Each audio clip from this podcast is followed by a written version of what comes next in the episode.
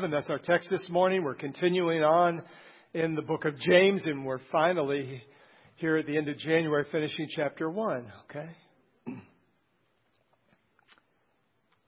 Know this, my beloved brothers. Let every person be quick to hear, slow to speak, slow to anger, for the anger of man does not produce the righteousness of God. Therefore, put away all filthiness and rampant wickedness, and receive with meekness the implanted word, which is able to save your souls. But be doers of the word, and not hearers only, deceiving yourselves. For if anyone is a hearer of the word and not a doer, he is like a man who looks intently at his natural face in a mirror. For he looks at himself and goes away and at once forgets what he was like. But the one who looks into the perfect law, the law of liberty, and perseveres, being no hearer who forgets, but a doer who acts, he will be blessed in his doing. If anyone thinks he is religious and does not bridle his tongue, but deceives his heart, this person's religion is worthless. Religion that is pure and undefiled before God the Father is this to visit orphans and widows in their affliction and to keep oneself unstained from the world. This passage mentions the Word several times, the Word of God, the Bible. So let, let me, by way of introduction, before we get into the text itself, just talk generally about the Bible. Bibles are everywhere. The Bible is the best selling book in history. According to Barna Research, about 90% of American homes have a Bible, and 80% have two Bibles. 13% have three Bibles. I counted, and I have about 25 Bibles of various translations. I'm a big fan of the Bible. A hundred million Bibles are printed every year. They've been translated into over 700 languages, the whole Bible, and just the New Testament into 1,550 more languages. The Bible is the most stolen book, according to bookstores.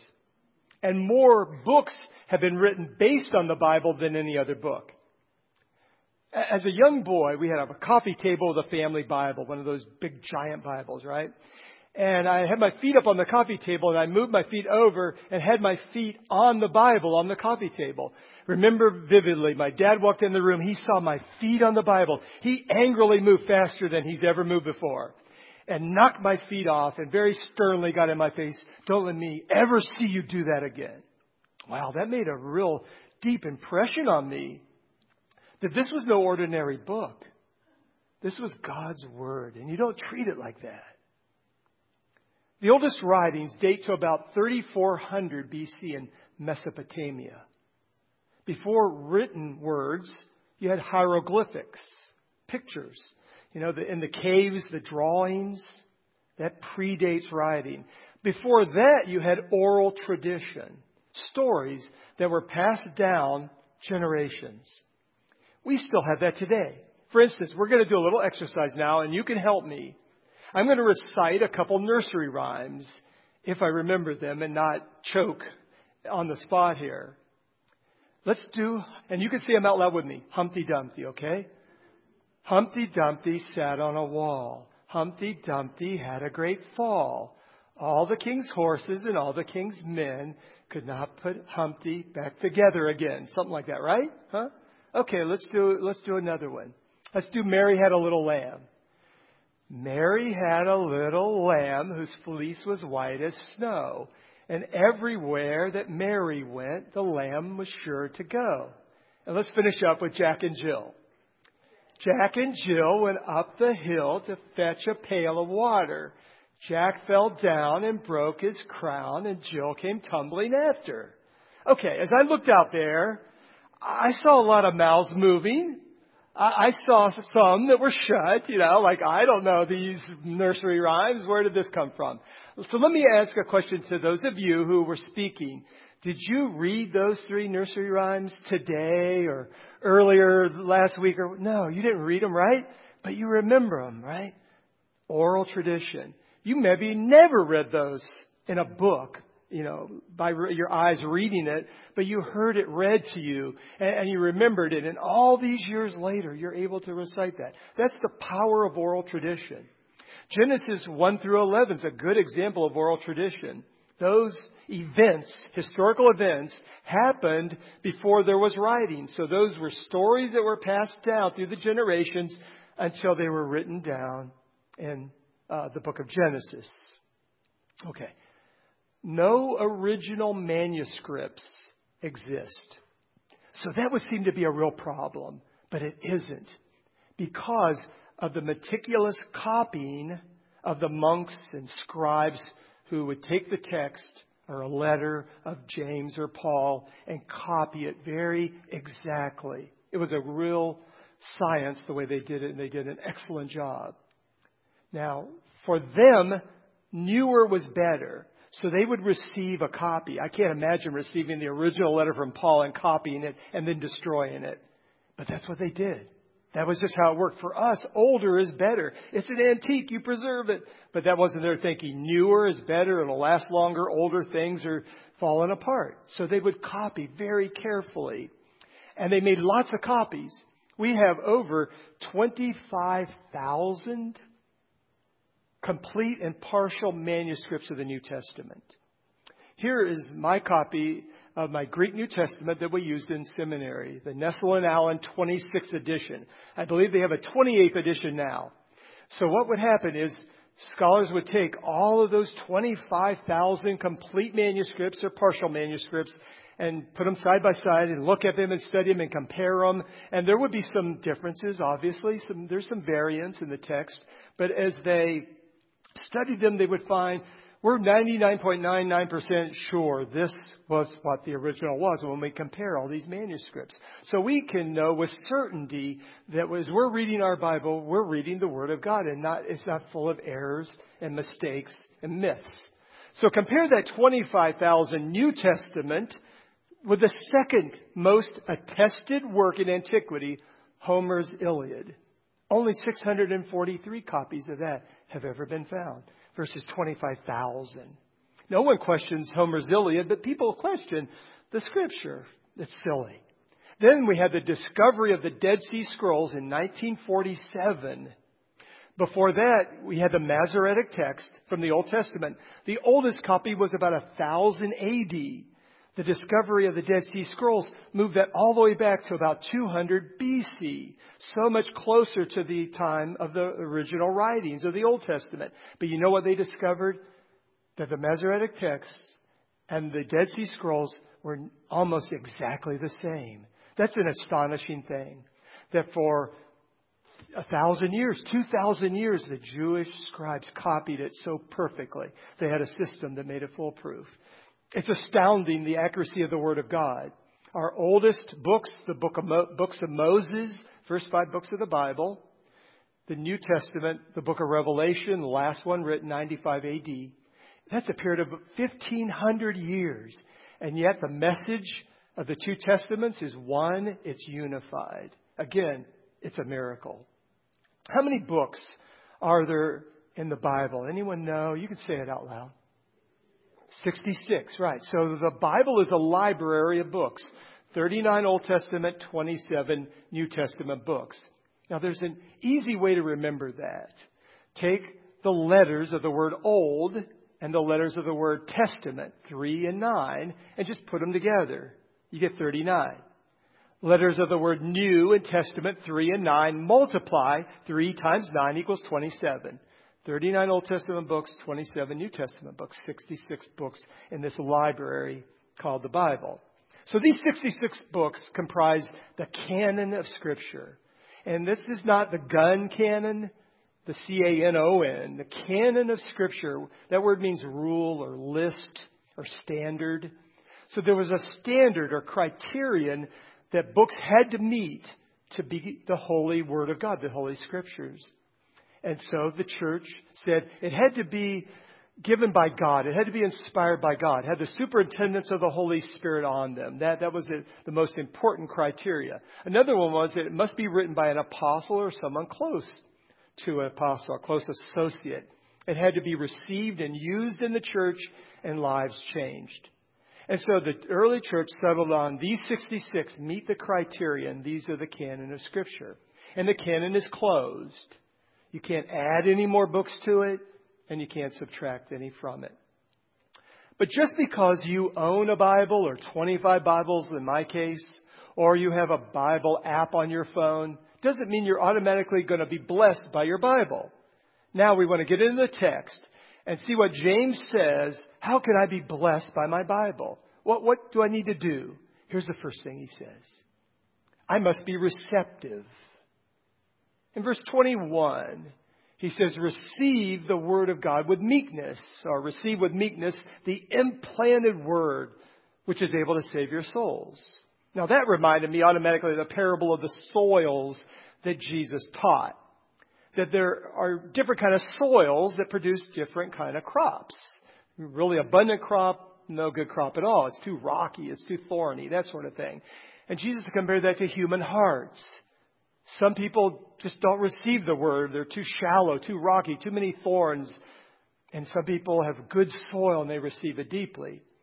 Two people can read a text and one person gets nothing out of it. It's like reading a newspaper in a foreign language, whereas somebody else, boy, they got good heart, good soil. They're receptive to it. It gets deep in their heart and it changes their lives. James mentions four hearing aids that help us be more receptive. Let's look at each one of those. The A fill in is listen up. Listen up. Verse 19. Be quick to hear slow to speak, slow to anger. Let me read a couple proverbs. When words are many, transgression is not lacking, but whoever restrains his lips is prudent. Proverbs 17:28 says, "Even a fool who keeps silent is considered wise. When he closes his lips, he is deemed intelligent." The Bible says a lot about the tongue. And I remember before I was saved, I cussed about every fourth word. It was just a filler word that I just filled into all my sentences. But once I became a Christian, God changed that quickly. And as I became a Christian and was reading through God's Word, I came to the book of Proverbs, which talks a lot about the tongue. And, and I felt very badly for my potty mouth. But it wasn't just cursing that the book of Proverbs addressed, but gossiping and doubt filled words. Our words are really important. I don't know if it was either Abraham Lincoln or Mark Twain that on that Proverbs 17:28 had a famous statement. Better to remain silent and appear a fool than open your mouth and remove all doubt. And you've heard this, silence is golden, right? How many mouths do we have? One mouth, how many ears? Two ears. We got to get that ratio better. Some of us talk twice as much as we listen when we should listen more than we talk. But when we listen, often aren't we just thinking about what we're going to say next, how we're going to refute or rebuke the person who's saying something to us? We're not really listening. Listening is such an important skill in marriage, and it's an important skill in growing as a Christian. Reading God's Word. God will speak to you. He primarily speaks to you through His Word, the inspired Word of God. So you have your book, Bible open or your phone app open and you're reading the Bible every day, right? Every day you're reading something in God's Word. He wants to speak to you. You're reading, reading, reading, and then something just like comes alive. It jumps off the page to you. I have that experience all the time because God wants to speak to you through His Word. That's the Holy Spirit speaking to you. So developing a listening ear, being receptive to what God wants to say to you as you read the Word, so important. Listen up. Next thing, the B, stay calm. See those shirts, stay calm? Be slow to anger, because anger does not produce the righteousness of God. Anger blocks receptivity in your heart. You can't think straight. you're thinking about revenge, you're planning your strategy to get even, get rid of anger. It's going to block you hearing God's word. C, clean it up. Clean it up, fella. Verse 21, put away filthiness and wickedness. The sin in your life, got to get rid of it. Throw it off like a stinking garment. Let me use another metaphor. Earwax. Sin is like earwax. It clogs your ears up so you don't hear as well. Isaiah 59 2. But your iniquities have made a separation between you and your God, and your sins have hidden his face from you so that he does not hear. So I got to get rid of the sin in my life. I confess it and receive forgiveness. 1 John 1 9. If we confess our sins, he is faithful and just to forgive us our sins and to cleanse us from all unrighteousness. I love that verse. It's so all inclusive. All my sin can be forgiven. I confess it. And the D is humble yourselves. Humble yourselves. Verse 21 receive with meekness. The proud can't hear God because they think they already know it all. And what, what can anyone say to them? It's so important that we have a teachable spirit when we come to God's Word, a receptive heart to hear. Okay, so that's some listening tools, some hearing aids, if you will. Here's a second thing James is saying we need to do I must reflect on God's Word. So I'm, I'm receptive to it. I have an open heart. I'm listening for the Holy Spirit to speak to me. And then I reflect on His Word. Verses 23 and 24 tell us this. And James there uses the illustration of the mirror. Snow White. Mirror, mirror on the wall, who's the fairest of them all? The witch didn't like the answer. It wasn't her. Queen Elizabeth, not the modern version, but the old Queen Elizabeth of old, she had all the mirrors removed from the palace because she didn't like what she was seeing. We don't always like what we're seeing either in the mirror, right? I mean, it tells us the truth about ourselves. This is what you really look like. I don't know about you, but sometimes it's, tough getting up in the morning and looking at that mirror an old morning monster is staring back at you, you know, your, your hair's sticking up. Well, your hair. It takes time to undo the damage of the night. So the mirror reflects what's on the outside. It reflects that, yeah, you've gained a few pounds. The mirror doesn't lie. Now, the Bible is also a mirror, but from the inside. It shows you what's going on in your heart, in your mind. Have you ever seen yourself in the Bible? Hebrews 4:12 For the word of God is living and active, not just an ancient book on the shelf, sharper than any two-edged sword, piercing to the division of soul and of spirit, of joints and of marrow, and discerning the thoughts and intentions of the heart. It points out our sin our motivations, our intentions. Let me give you from the book of James three practical ways to reflect on the Bible. So I read it, I'm listening for the Holy Spirit for something to come alive to me, and now I'm going to reflect on that thing. First thing I do is study. Verse 25 says he looks into the perfect law. And that word looks into is a stronger word than looks into. It means stare intently.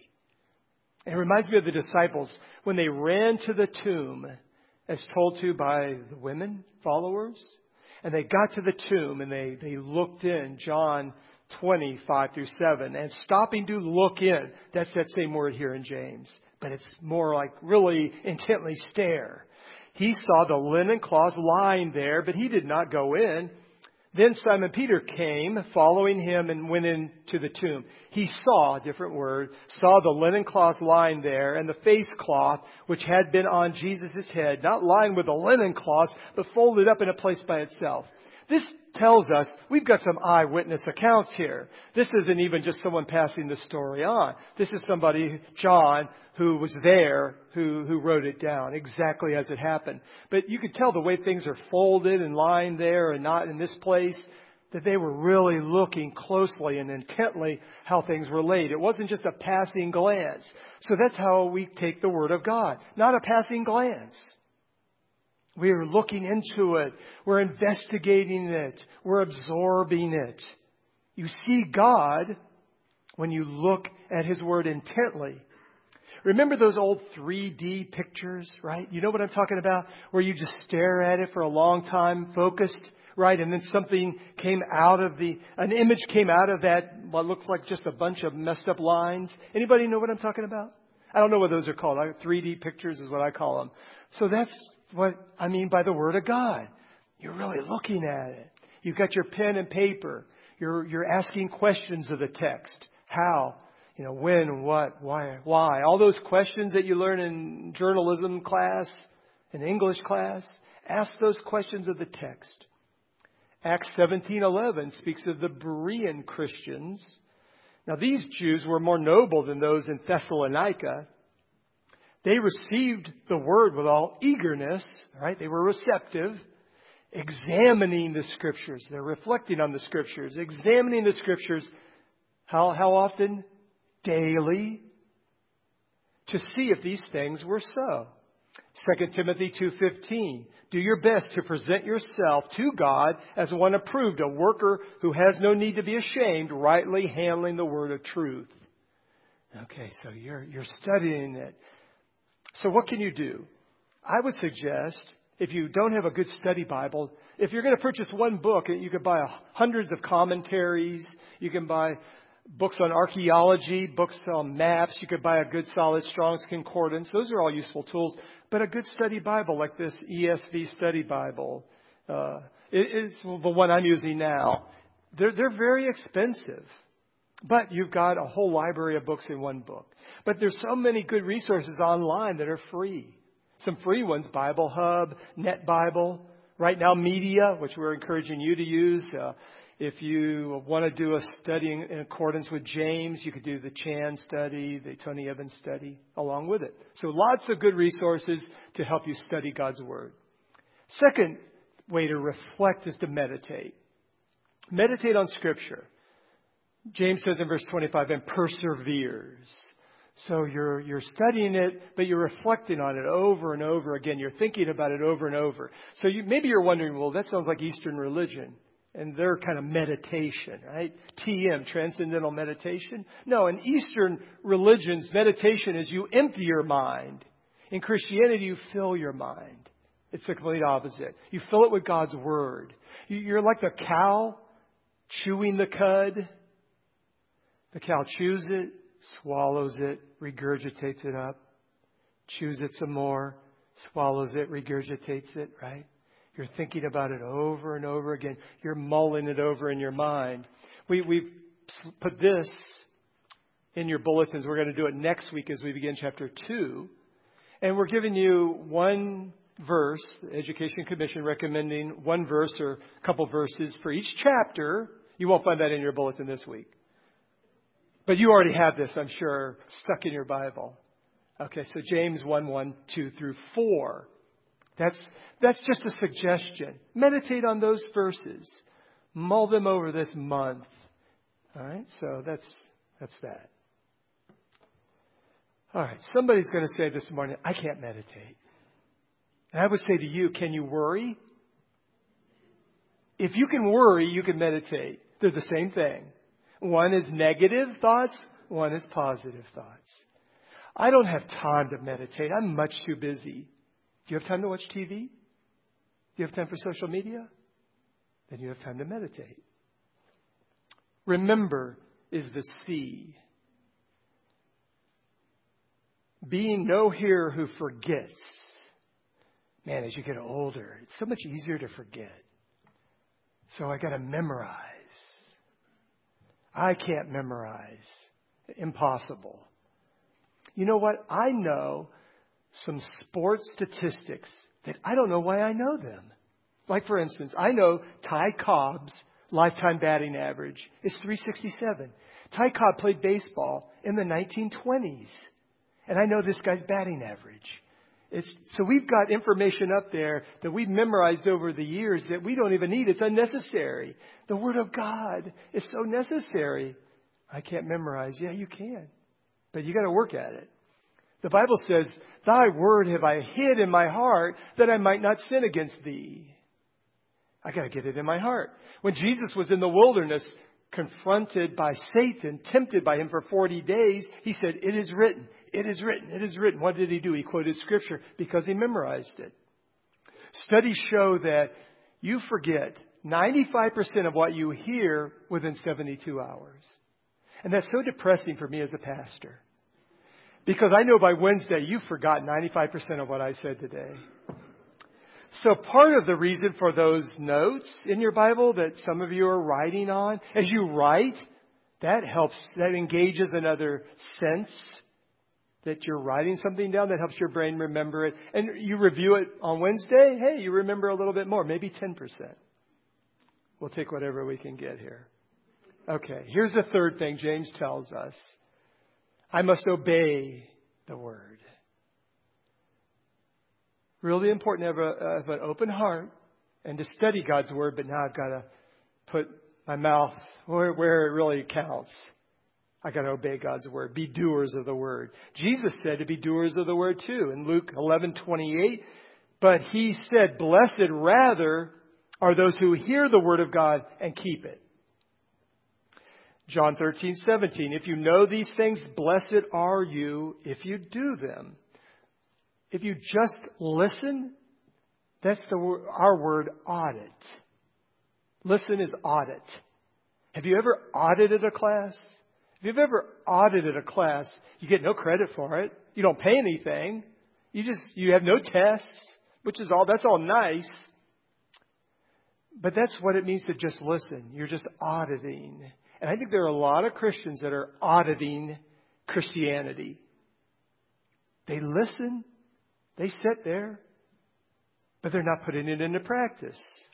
Richard Gerard says, Today, every weekend, millions of Christians gather to hear what God has to say without the slightest intention of actually practicing most of what they hear. Most of us are what James was afraid we'd be hearers of the word, not doers. The more we hear without doing, the more deeply rooted becomes the habit. This is why going to another church service, listening to another sermon, is not going to make most of us better Christians. We got to do it. There's a famous experiment that was done in an East Coast seminary. 20 students were involved in this experiment without their knowledge. 10 of the students sat in on a class of listening to the Good Samaritan story from the Bible told. 10 other students in another class didn't hear that story. The experimenters hired an actor to pretend he was a bum, so he was dressed really badly and was laying, acting like he was drunk on the steps outside the, the building. The class ended, those 20 students passed by the guy laying there in obvious need. 17 of the 20 students walked by without even looking at him or glancing and kept on walking. One student walked by and said, Are you okay? Only two students stopped to help him or ask if he needed help. One from the class listening to the Good Samaritan and one from the other class. And I think 10% of us Christians really applying the Word of God is probably, sadly, about right. The test for maturity as a believer isn't knowledge, it's character. We know a lot, but we're spiritual midgets. We're, we're like aliens. You know, they have the giant heads and the real skinny little bodies. We have a lot of head knowledge. But a lot of us aren't doing what we hear. We're not putting it into practice. So I'm getting older and you're very concerned about me. You say, you look like you're going to pot, Pastor. So here's a book on good nutrition, but it's mostly on bodybuilding. One that gets you strong, Pastor. Build up your body.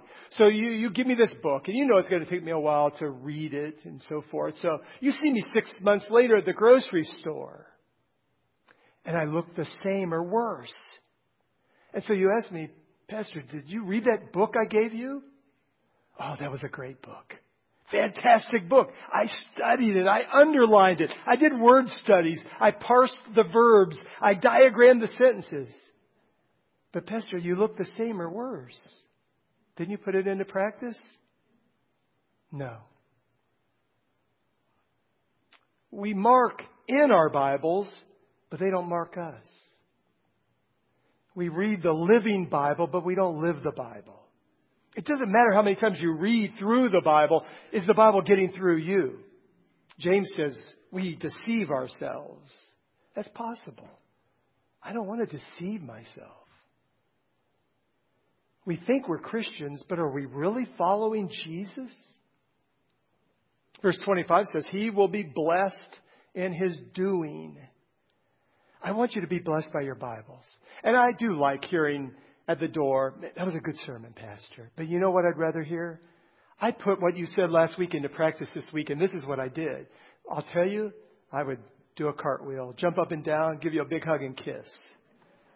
How are you applying the Bible? So James ends this section by giving us a couple of indicators that you're applying the Bible. And then he's going to go into much more detail and develop these three topics later, so we're going to touch on them as we go. The first thing, am I controlling my tongue? We know he's going to touch on that in James chapter 3. It's a little bit scary when we get to that passage. That's going to nail a bunch of us. Okay. So a big way we sin is through our mouth. I got to tell you a quick story about the Welsh revival in the country of Wales, turn of the 20th century. Great revival broke out there. The coal mines had to shut down temporarily because the miners went to the revival and got saved. And when they got saved, they stopped cussing so much. And all the commands they gave the mules were cuss words. So when they stopped cussing, the mules didn't know what to do anymore, and the mine had to shut down. Hey, it can happen. God can change how we speak. You know you're making progress when your words begin to change. Here's another indicator I'm making progress. Am I a giver? He talks about visiting orphanages and widows. Am I giving of my time to minister to people? Not just my friends and the people I love hanging out with, but people that are needy, need my care. And am I giving financially to support and help those people? You know, historically, Christians were the ones who built hospitals, who built and ran orphanages. Generosity is a good indicator that I'm growing as a Christian. I find myself more generous. I love to give. And third thing James mentions here in verse 27 Am I pure? Am I a person of integrity, of character? I know I'm making progress when I'm sinning less and I'm growing in holiness. Let's pray. Oh Lord, I am so thankful for the Word of God. I do love your Word. And I want everyone out there to love it too. To read it, to meditate on it, to memorize it and to do it. Oh Lord, help us, especially with that last one, to do it. It can be so hard. We're set in our ways. We have our bad habits. But Lord, you can change us. Your word has the power to change us. Implant your word deeply in our hearts.